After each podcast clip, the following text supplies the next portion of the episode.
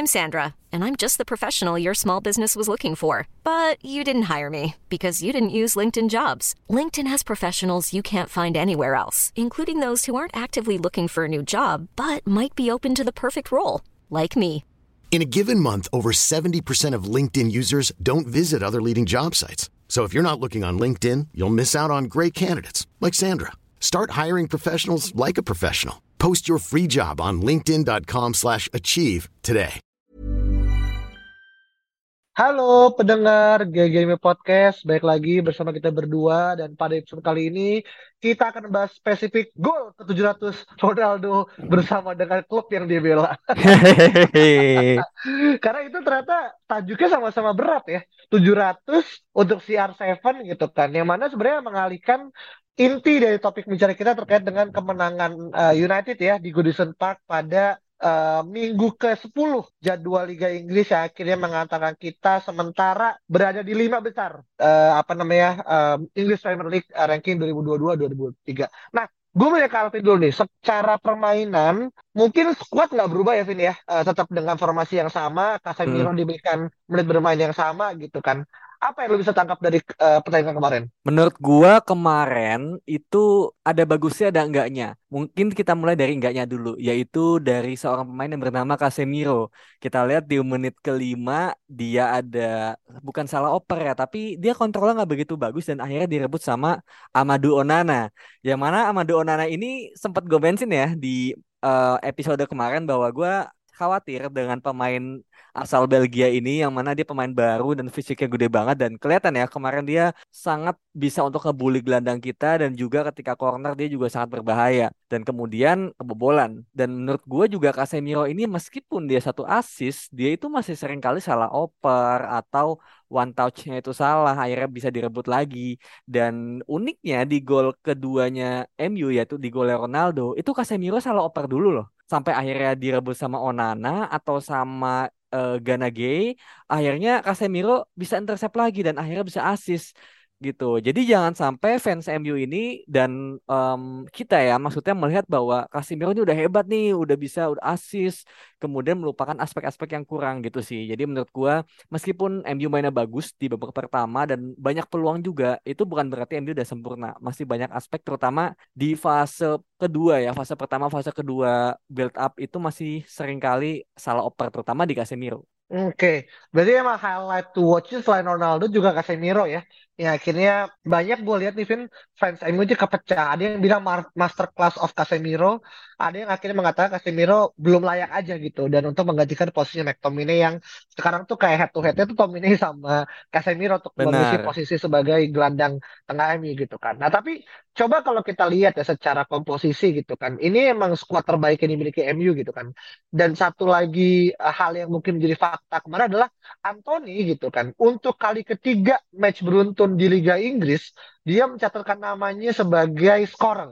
Nah ini Hmm, mungkin iya bisa iya kita iya. coba lihat juga ya Vin ya sebagai salah satu bukti bahwasannya angka berapa? 80, 80, 100 90 ya. 100 bahkan ya kita keluarkan untuk seorang Anthony sedikit demi sedikit mulai menunjukkan eh, apa ya? Mungkin ada buktinya lah. Lalu lihat penampilan Anthony sendiri em, dia main kalau nggak salah 87 menit ya Hmm, sebagai iya tarik iya keluar iya. ganti-ganti sama uh, McTominay apa yang lo bisa lihat dari sosok Anthony secara personal dan juga key facts dari tiga dari tiga ini Menurut gua Anthony ini sangat bagus ketika dia mendapatkan banyak space ya. Ketika kemarin lawan Everton itu kan golnya dari counter attack dari Anthony Mar- eh, Bruno Fernandes intercept terus dikasih ke Martial dan kemudian ke Anthony. Dia bagus banget gitu. Kita dia kita bener-bener akhirnya punya seorang pemain sayap kanan yang kaki kiri. Jadi kita sering banget lihat gol-gol placing gitu dan golnya Anthony kan placing semua kan dari kanan masuk ke tengah and then kaki kiri placing ke ujung gitu. Kita jarang melihat seperti itu dan Anthony ini menawarkan hal-hal seperti itu. Dan sayangnya kalau misalnya bicara minusnya itu adalah dia sering kali salah oper juga, miskomunikasi, misunderstanding dengan let's say another forwardnya MU ya, entah Ronaldo, Rashford atau bahkan Bruno sendiri. Jadi masih belum begitu klop sebetulnya antar eh, di lini depan ini ya, meskipun sometimes bagus, sometimes sering salah oper aja gitu. Yang mana menurut gua masih banyak banget sih room for improvement-nya. Dan mungkin satu hal lagi yang kita harus sangat puji ya dari seorang Anthony adalah work rate-nya. Yang mana mungkin kita dari Rashford itu kita sering kurang melihat itu ya dulu ya di kiri ya. Kalau sekarang mungkin udah lumayan. Dan Anthony ini kerja kerasnya lumayan banget gitu loh, bagus banget. Dia membantu Diogo Dalo untuk um, mungkin ngepres dan juga menjaga sisi kanan. Jadi menurut gua duet Diogo Dalo dan juga Anthony ini bisa menjadi duet baru di sayap kanan yang lebih mematikan dari Wan Bisaka dan Daniel James gitu. I see ya ini kembali ke masa lampau ya tentang memori indah James dan juga Wan Bisaka yang overlap tapi tahu batasan di mana gitu karena kan Wan Bisaka kan sama kayak apa Darmian ya bedanya ini uh, English player aja gitu. Iya, iya. ya, ke depan gitu. Oke, okay. nah tapi kalau ngomongin masalah di depan ya, sebenarnya kita juga akhirnya melihat ya uh, comebacknya Anthony Martial ya, yang sekali lagi harus sangat dengan apa ya susah payah kita membayar dengan another injury kan. Dan Martial kan juga sempat nyetak satu assist kan untuk golnya Anthony kan. Betul betul. uh, makanya Anthony itu Anthony itu kemarin Anthony Connections nih mulai kebentuk nih. Nah lu ngeliat akhirnya kembali ya Anthony Martial terus baik lagi dia akhirnya harus menepi lagi. Ada nggak poin tersendiri at least apa yang dia berikan secara dampak ketika kemarin Everton Pin? Ya sebenarnya ini adalah permainan yang kita lihat juga ya sepanjang pramusim dan juga awal-awal musim ya. Sebelum dia cedera gitu. Jadi sebetulnya ini adalah catatan yang sangat bagus. Di mana di tengah cederanya dia sering banget cedera itu dia masih mencetak berapa ya? 4 gol 3 assist atau intinya adalah menurut gue tuh catatannya cukup bagus. Dan dia konsisten loh. Once dia bermain dari bangku cadangan atau ketika dia bermain dari awal kemarin itu dia tetap bisa menorehkan prestasi. At least permainannya itu nggak menurun gitu. Cuma sayangnya ketika lagi anget-anget ya tiba-tiba ada aja cedera atau kayak kemarin kan kabarnya pas lagi di uh, ini ya uh, warming up tiba-tiba cedera itu kan anjing banget gitu loh baru aja mau main kan langsung cedera gitu. Jadi gue nggak terima sebenarnya hal-hal kayak gini tuh gitu kayak ini orang ternyata memang kalau misalnya ada pelatih yang bisa unlock dia gitu, entah dari sisi technical ataupun attitude-nya, ini pemain bakal bagus gitu loh, bakal hebat. Cuma sayangnya cederanya ini menghambat karirnya dia gitu. Bahkan gue bisa bilang ya, as it stands menurut gue kalau misalnya dia nggak cedera, dia sangat pantas buat masuk skuad timnas Perancis. Hmm, wah ini kejauhan ya. tapi tapi memang kemarin tuh akhirnya banyak orang yang mulai apa ya mungkin memberikan superior apa ya statement ya kalau Anthony Martial itu kita head to head sama Halan gitu.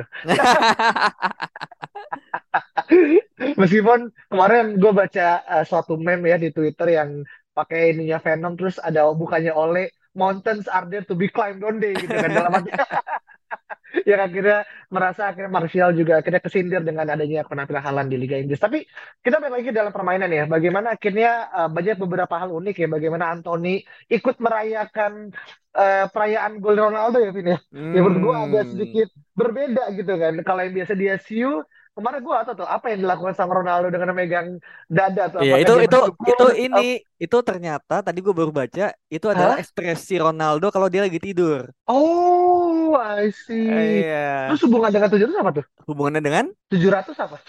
Gak ada sih emang dia kayaknya kayaknya mungkin lagi bosen aja kali dengan siu-siu dan kayak dia merasa kayak uh, udah bukan masanya lagi dia apa ya terlalu eksplosif seperti itu jadi mungkin menuju untuk ya istirahat dan juga mensyukuri apa yang ada aja lah gitu. iya iya siapa nih memang suatu ya semakin tua semakin dewasa berarti. Ya. Nah seharusnya begitu kan. Oke, okay. nah tapi kalau kita lihat juga secara permainan kita juga sempat ketinggalan ya. Tapi untungnya memang gue ngelihat uh, Tenak nih memberikan apa ya mungkin mental support yang bagus. Das in dalam arti kayak kita juga sering nggak ketinggalan. Tapi gue ngerasa semenjak ada Tenet, ketika kita ketinggalan, chance buat kita akhirnya balik tuh masih sangat tinggi gitu kan. Dan terbukti di pertandingan kemarin gitu kan. Regardless kita mungkin mainnya dibilang kurang bagus lah. Kita juga menyanyikan peluang lah gitu. Bahkan ada yang kejadian yang sangat unik ya. Bagaimana Marcus Rashford yang dianggap handball oleh VAR gitu kan. Padahal kita tahu beberapa jam sebelumnya Michael Antonio gitu kan. Ya bahkan jauh lebih jorok ya tangannya juga kelihatan gitu kan bahkan tidak dikasih uh, hukuman apa bahkan golnya juga di allowed gitu kan. Nah ini jadi satu apa ya mungkin uh, drama ya yang akhirnya turut membuat akhirnya Rashford bisa harusnya bisa memberikan suatu kontribusi. Tapi dari kejadian kemarin, lu nggak usah itu adalah hand atau nggak hand? Iya menurut gue dibikin gini ya, gue mungkin nggak terlalu paham ya aturannya gimana. Cuma ya it's accidental kan gitu. Itu bukan keinginannya Rashford untuk pakai tangannya, controlling the ball, tapi memang kena tangannya gitu. Namanya juga orang lompat kan. Nah masalahnya, oke kalau misalnya hal seperti itu juga nggak boleh. Cuma ya konsisten aja menurut gua gitu. Ketika misalnya Antonio gol ya udah yang Rashford juga gol gitu. Jadi jangan tiap case beda-beda. Kemudian apa ya ya ini menurut gua PR untuk para ini ya komite wasit ya di Inggris terutama. Kalau nggak mau makin disorot dan makin dikritik menurut gua standarnya dan interpretasinya itu harus disamain tiap wasit gitu. Jadi nggak tiap match itu nggak beda-beda gitu. Nggak cuma handball tapi pelanggaran kartu merah dan lain-lain. Itu menurut gua banyak banget tim-tim lain yang juga mungkin dirugikan oleh oleh interpretasi wasit yang nggak konsisten ini gitu. Jadi ya seharusnya gitu ketika kemarin Rashford cetak gol ketiga itu kita udah tenang itu mainnya gitu. Dan sayangnya gitu abis kebobolan gol yang nggak jadi itu itu MU mainnya langsung bertahan dan kita diserang abis-abisan main di lima menit terakhir itu gue benci banget gitu. Kayak ini nggak seharusnya sampai ke tahap ini gitu. Nggak nggak sampai seharusnya ke tahap di mana MU bertahan total kemudian long menghadapi long ball dan kemudian akhirnya harus masukin Varan Pickford hampir cetak gol kan gitu. Jadi konyol lah kalau misalnya ini kebobolan lagi kayak musim lalu di mana Dominic Calvert-Lewin bisa golin kan di menit-menit akhir akhirnya kita bisa seri 3-3 gitu. Jadi seharusnya gitu MU bisa kill the game jauh lebih cepat lagi dan lebih apa ya? Lebih tenang lah mainnya gitu. Kemarin tuh 5-10 menit terakhir tuh menjijikan banget sih menurut gue. Oke, okay, oke. Okay. Nah ini emang kadang ugly win ugly win ini yang harusnya suka tidak suka ya ketika kita menjalankan kompetisi yang sifatnya itu long run, hal kayak gini dibutuhkan gitu kan. Dan uh, gue cukup memuji ya mentalitas MU ketika akhirnya 5 menit terakhir yang itu kita udah takut banget ya. Kejadian sering banget di musim lalu, dua musim lalu di mana akhirnya gol aneh tiba-tiba datang bahkan ketika kita udah masuk ke rumah yang tambahan ketiga gitu. Kita udah main dengan tiga back tetap aja kecil kejebolan gitu. Itu yang akhirnya mungkin kemarin gue juga khawatir kan ketika Rafael Varane gitu kan yang kemarin sempat uh, disukan cedera dan segala macam masuk gitu kan menggantikan gue lupa siapa? Anthony atau siapa Antena gitu kan. ya Anthony. Oh ya Anthony kan gitu. Nah ini yang juga jadi salah satu uh, poin plus di mana kita bisa memanfaatkan peluang sekecil-kecilan dan kalau kita lihat ya press conference-nya uh, Ten Hag ya, setelah dari event dibilang kan uh, itu pertandingan sulit gitu kan. Uh, mereka tidak terkalahkan tujuh game gitu kan. Uh, sulit akan jebolin gawang mereka karena baru kejebol tujuh gol. Uh, di total dari uh, berapa? 10 pertandingan yang sudah dilewati gitu kan. Jadi ketika kita cek dua setidaknya itu ada suatu prestasi yang baik. Nah lu hmm, sendiri hmm, lihat akhir apa Eh gimana gimana lanjut. Dan lo ngeliat sendiri ini adalah suatu hal yang memang nantinya kita bisa untuk keep up. Karena kan Oktober ini kan bulan sangat sibuk ya. Benar. Untuk MU, untuk Ten Hag, untuk pemain. Karena kita bermain tiga hari sekali gitu kan. Buat fans mah sangat menjadi uh, pleasure ya. Main gitu kan. Lalu lihat akhirnya kemarin tuh uh, secara squad apa namanya rotation. Karena juga ini kan nyambung ya ini pada minggu depan nih di hari Kamis kita akan bertemu dengan Omonia juga ya. Bedanya sekarang kita main di Old Trafford gitu. Lalu ngelihat secara skuad gitu kan apakah Ten Hag gitu sudah menemukan formasi terbaiknya kah atau masih tetap dalam kondisi yang serba versatile tergantung dari kebutuhan mungkin yang tadi dulu ya, yang lu bilang bahwa Everton ini adalah tim yang sulit dikalahkan. Menurut gua, kemarin lawan Everton itu adalah seharusnya menjadi pertandingan yang mudah. Karena Everton ini pressingnya juga nggak terlalu bagus, jadinya banyak banget space. Bahkan kita lihat juga ya, David De Gea ini mainnya cukup bagus loh, menjadi sweeper kiper. Ini jarang banget gua iya, melihat iya, dan iya kan dan juga gue sampai memuji kayak eh mantap juga nih orang gitu kan. Dia bisa ngoper, kemudian um, apa ya kayak pengambilan keputusannya bagus bagus kadang dia sweeping juga kan ada momen di mana yeah. pemain Everton itu ball ke kotak penalti MU dan and tiba-tiba De Gea maju terus ngebuang gitu. Tuh jarang banget kita lihat dan itu tipikal kiper modern tuh ya seperti itu. Dan kemudian kita lihat dia juga claiming uh, apa ya kayak crossing sekali dua kali meskipun di menit-menit akhir dia memilih untuk stay ya di gawangnya gitu. Cuma kita lihat banyak banget kemajuan terutama di match kemarin gitu. Dan long ballnya dia juga distribusi bolanya cukup bagus gitu. Gue lihat di gol Rashford yang dianulir itu bola dari dia. Dia umpan kemudian ke Ronaldo. Ronaldo kemudian kasih ke Rashford gitu. Jadi menurut gue sejak pertandingan lawan apa ya kemarin atau lawan City gitu itu David De Gea udah lumayan gitu loh distribusi bolanya. Udah seperti ketika di zaman Van Gaal di mana di zaman Van Gaal itu David De Gea menurut gue untuk masalah distribusi bola ya itu musim terbaik dia ya. Namun setelah itu dia lebih bagus di savingnya gitu di di uh, sebagai kiper benerannya gitu bukan modern hmm. goalkeepernya dan hmm. Jadi menurut gua Everton itu kemarin jelek mainnya gitu. Serangan biasa aja. Ya kan Anthony Gordon lu lihat sendiri kan, ya gitu-gitu doang. gitu. Terus yeah. juga apa namanya?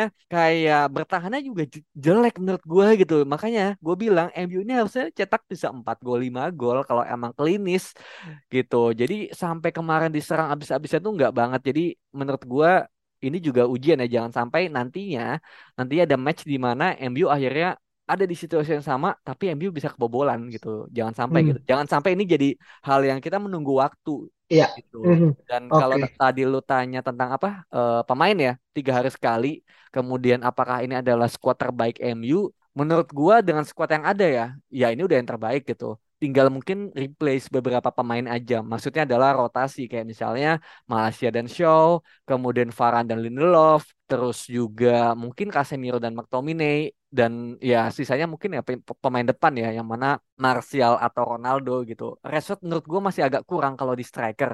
Dia emang bagusnya di kiri. Cuma kalau Ronaldo ya kemarin bagus gitu. Cuma masih belum apa ya belum tahu aja gitu apakah dia bisa bermain seperti itu juga untuk match-match lainnya jangan-jangan karena memang Evertonnya juga jelek gitu makanya Ronaldo kelihatan bagus gitu jadi jangan sampai terbuai oleh hanya satu match gitu sih Hmm, oke. Okay. Ini juga satu momen yang cukup unik ya. Bagaimana tiba-tiba kita melihat De Gea yang berbeda ya dan kembali pada tadi masa zamannya ketika di era Van Hal gitu kan. Besar ball distribution gitu. Mungkin juga salah satu dikarenakan masalah kontrak. Nah, benar benar benar. Benar. Gimana ada lanjutan? Um, kalau masalah kontrak itu sangat mungkin ya gitu karena entah kenapa tiba-tiba dia bisa untuk bermain seperti ini. Jadi ada kemungkinan juga De Gea ini juga apa ya ingin mendapat kontrak baru dan juga ingin menunjukkan bahwa dia bisa.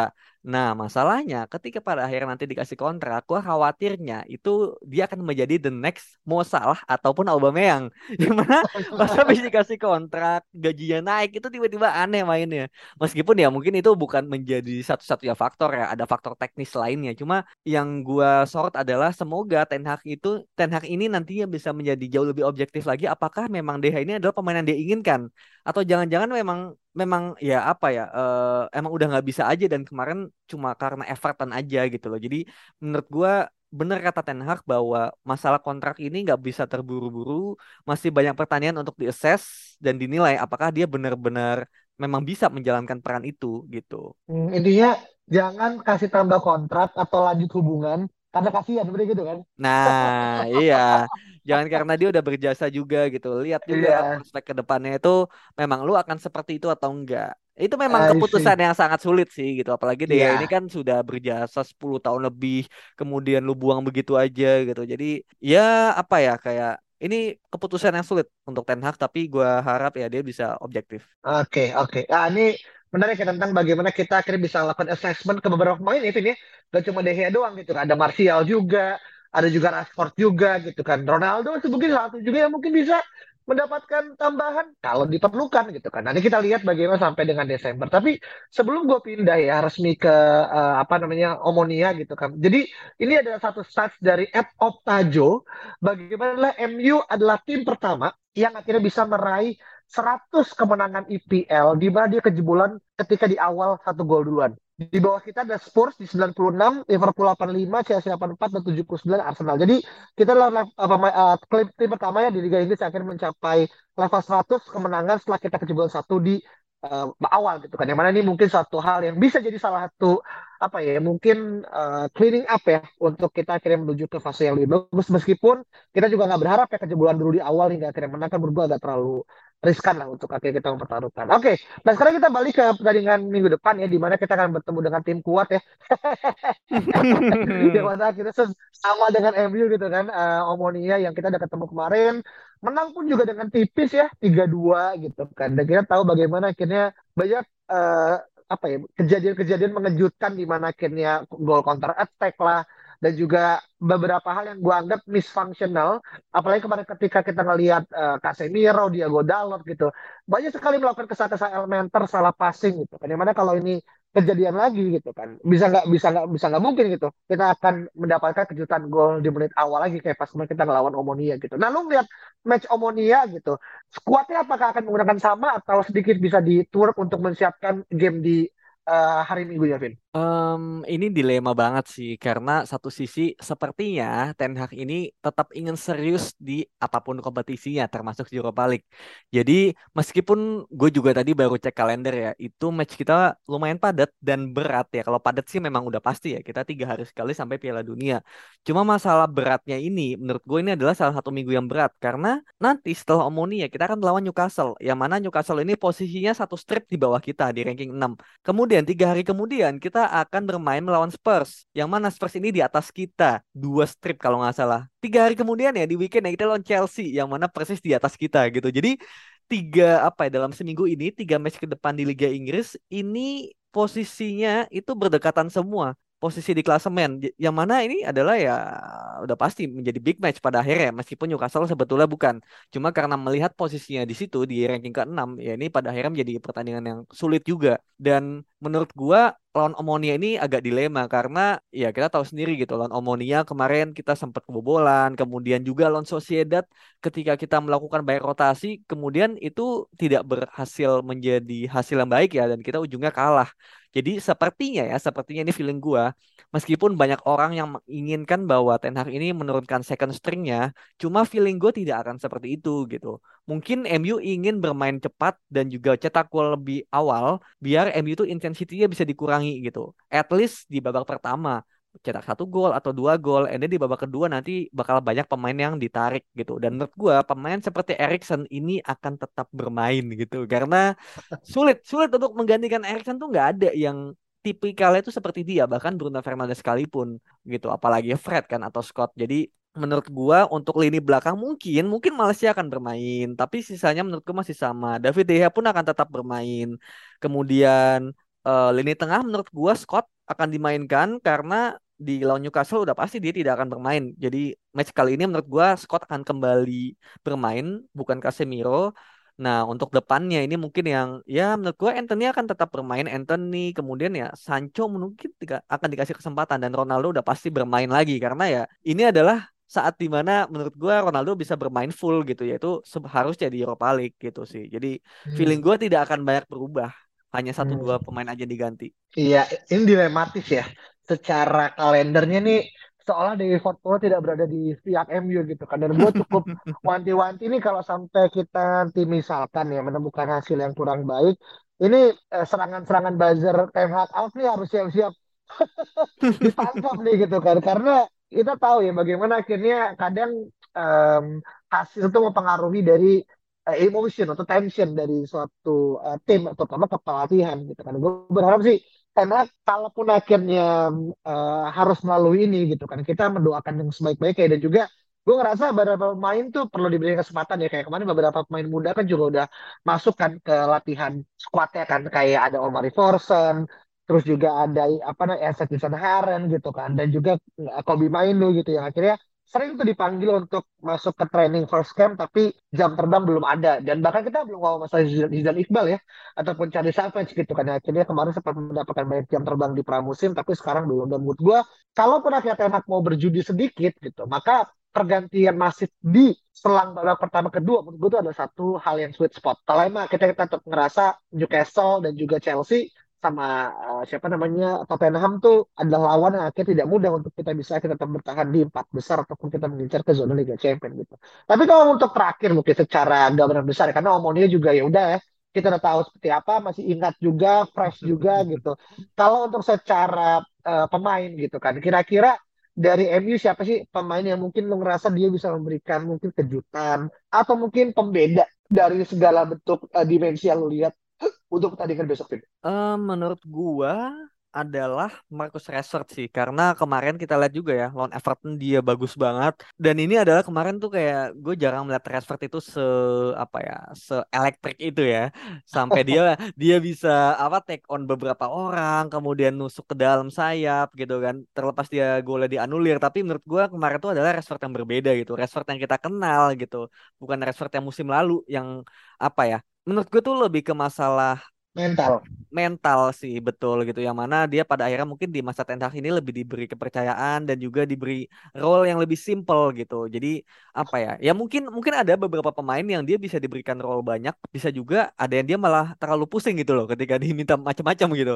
Jadi yeah. mungkin dia lebih disimplify dan juga ya itu ya yang kita udah pernah bahas kemarin bahwa um, non footballnya itu dia udah didelegasikan kepada uh, keluarganya. Jadi fokusnya dia tuh bisa bisa lebih terjaga di MU. Jadi menurut gua Rashford ini akan lebih apa ya, lebih menjadi ancaman apalagi main di Old Trafford dan menurut gua kalau misal bermain dari awal ya tentu saja Erikson gitu. Erikson dari lini tengah akan mencoba mengobrak-abrik dan juga uh, apa ya membuka line gitu, line pertahanannya Omonia dan gua harap ya MU klinis gitu karena kalau Erikson dan Bruno bermain, gua yakin gitu pasti bakal banyak banget chance, tinggal bisa selesaikan atau enggak dan gua harap bisa biar babak kedua kita bisa banyak rotasi untuk pemain-pemain yang sepertinya sangat penting dan tidak ada gantinya untuk di match Premier League. Hmm, I see, I see. Oke, okay, berarti ini memang benar tergantung dari strategi ya dan juga tergantung bagaimana akhirnya hasil di babak pertama itu akan sangat menentukan gimana buka ini di babak kedua gitu. Benar, Dalam benar. Buka, buka baru atau masih buka-buka lama karena ingin securing the points. Karena menurut gua ketika nanti di match yang sama ya uh, Sociedad yang kemarin juga menang juga kan uh, lawan siapa ya? Gue lupa. Uh, Sheriff ya? Bener ya? Benar benar benar. Ya Sheriff kan. Uh, menurut gue akan menang lagi. Uh, gue nggak tahu ya home atau away nya tapi menurut gue sih itu six points back to back ya buat uh, sosialnya. Jadi gue jangan sampai kita akhirnya uh, terlena juga dan akhirnya jadi peringkat kedua. Menurut gue itu juga sangat disayangkan juga lah kalau akhirnya kita nggak bisa ambil tiga poin. Nah mungkin terkait dengan uh, review dan juga preview pertandingan nih tentang MU di musim ini, eh ini ke pekan ini gitu kan. Uh, seperti ini teman-teman kalau teman-teman nanti ada masukan ataupun ada hal yang mungkin berbeda dari apa yang gue sama Alvin sampaikan silakan kunjungi Twitter kita di @ggb podcast. Silakan kasih replies tergantung dari apa topik yang akan kita bawakan dan jangan lupa untuk top dengerin kita di Spotify. Sampai jumpa di pertemuan berikut ya. Bye bye. Imagine the softest sheets you've ever felt. Now imagine them getting even softer over time. That's what you'll feel with Bowl and Branch's organic cotton sheets. In a recent customer survey, 96% replied that Bowl and Branch sheets get softer with every wash. Start getting your best night's sleep in these sheets that get softer and softer for years to come. Try their sheets with a 30-night guarantee. Plus, get 15% off your first order at bowlandbranch.com. Code BUTTERY. Exclusions apply. See site for details.